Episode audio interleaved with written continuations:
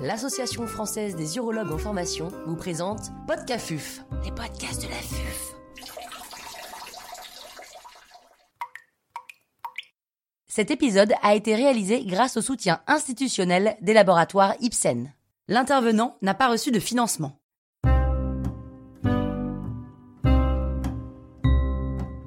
Highlight des nouvelles recommandations 2020 du CCAFU dans le cancer du rein. Professeur Pierre Bigot, chirurgien urologue au CHU d'Angers, nous fait part de son expertise. Quels sont les principaux messages de ces nouvelles recommandations ? Alors dans ces nouvelles recommandations, il y a des données et des pratiques qui sont peu modifiées par rapport aux précédentes. Tout d'abord, le nombre de cancers du rein découverts chaque année en France est toujours en augmentation, avec une augmentation de 1,5% du nombre de cancers détectés chaque année, soit 15 523 nouveaux cas de cancer du rein découverts en 2018, selon les derniers chiffres de l'INCa. C'est intéressant de constater que cette augmentation d'incidence n'est pas expliquée, il n'y a notamment pas de nouveaux facteurs de risque découverts. L'imagerie diagnostique évolue peu. Le scanner thoracique, abdominal et pelvien reste l'examen de référence. Le TAP scanner ne trouve pas d'indication dans le bilan du cancer du rein.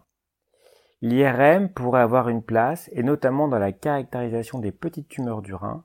Cette place est en cours d'exploration au travers de l'étude IRM-K01, qui est inclue actuellement dans plusieurs centres français.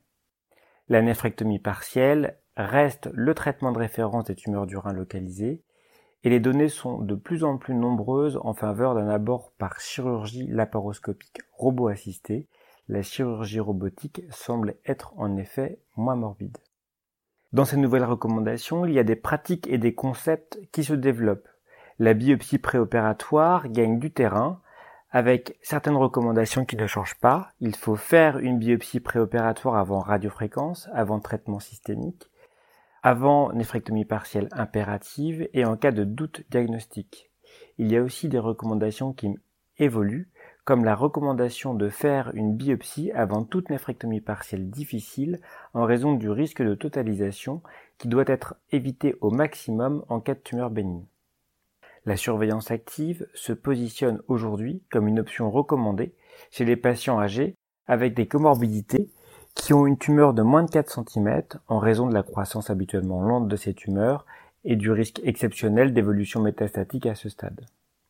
Il y a enfin des recommandations qui évoluent fortement, comme les recommandations dans la chirurgie dans le cancer du rein métastatique ou les traitements systémiques de première ligne dans le cancer du rein métastatique. Qu'est-ce qui a changé dans la prise en charge chirurgicale du cancer du rein métastatique ? Le sous-comité Rhin a pris en compte les résultats de 2 études prospectives randomisées.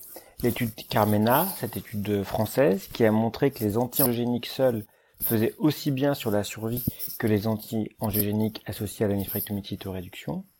Et l'étude sur TIME, qui a montré un possible bénéfice à la néphrectomie différée. Les recommandations ont donc évolué. Pour les patients en mauvais état général et de mauvais pronostic, il n'est toujours pas question de chirurgie. Pour les patients de bon pronostic avec peu de métastases, la néphrectomie de cytoréduction reste toujours recommandée en première intention. Et pour les patients du groupe intermédiaire, qui sont les patients les plus fréquents, il est recommandé aujourd'hui de proposer une néphrectomie dite différée en fonction de la réponse à un traitement médical de première intention. Qu'est-ce qui a changé dans le traitement médical de première ligne du cancer du rein métastatique ? Là aussi, le sous-comité Rhin du CCAFU a tenu compte des résultats d'essais prospectifs récents et notamment de 2 essais majeurs, l'essai KEYNOTE-426 qui a comparé le sunitinib à l'association axitinib plus pembrolizumab et l'étude Checkmate 214 qui a comparé le sunitinib à l'association nivolumab plus ipilimumab. Ces 2 essais ont montré pour la première fois un gain de survie global chez les patients sous immunothérapie. C'est donc une petite révolution dans la prise en charge du cancer du rein métastatique. Le taux de rémission complète est même passé de 1% sous TKI à près de 10% sous immunothérapie. Pour la double immunothérapie, il y a même suffisamment de recul pour constater une survie prolongée, avec une courbe de survie dite en plateau chez un tiers des patients. Le CCAFU recommande ainsi en première ligne métastatique, chez les patients du groupe de bon pronostic, une association pembrolizumab plus axitinib, et chez les patients des groupes de pronostic mauvais et intermédiaires, une association pembrolizumab-axitinib ou une double immunothérapie par nivolumab plus ipilimumab. Les 2 TKI qui étaient utilisés auparavant en première ligne, le sunitinib et le pazopanib, sont à présent proposées en option.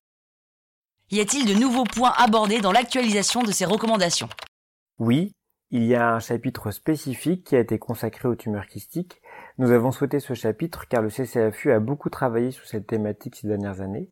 Les recommandations ont finalement peu changé, avec une néphrectomie partielle recommandée pour les kystes Bosniak 3 et 4. Ces kystes sont tumoraux dans environ 60 et 90% des cas. Le pronostic oncologique n'est cependant pas corrélé à la classification de Bosniak. Ce sont des tumeurs habituellement de faible stade et de faible grade, et pour lesquelles une surveillance peut être proposée chez des patients avec de nombreuses comorbidités. Il a également été abordé la question des angiomélipomes sporadiques dans un chapitre spécifique. On retiendra principalement de ce chapitre que la décision de traitement ne doit pas être uniquement en fonction de la taille de l'angiomélipome. Et on retiendra également que le taux de récidive après chirurgie est nettement inférieur à l'embolisation qui nécessite un retraitement dans 30% des cas.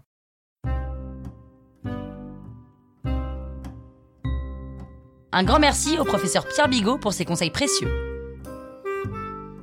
C'était Podcafuf, les podcasts.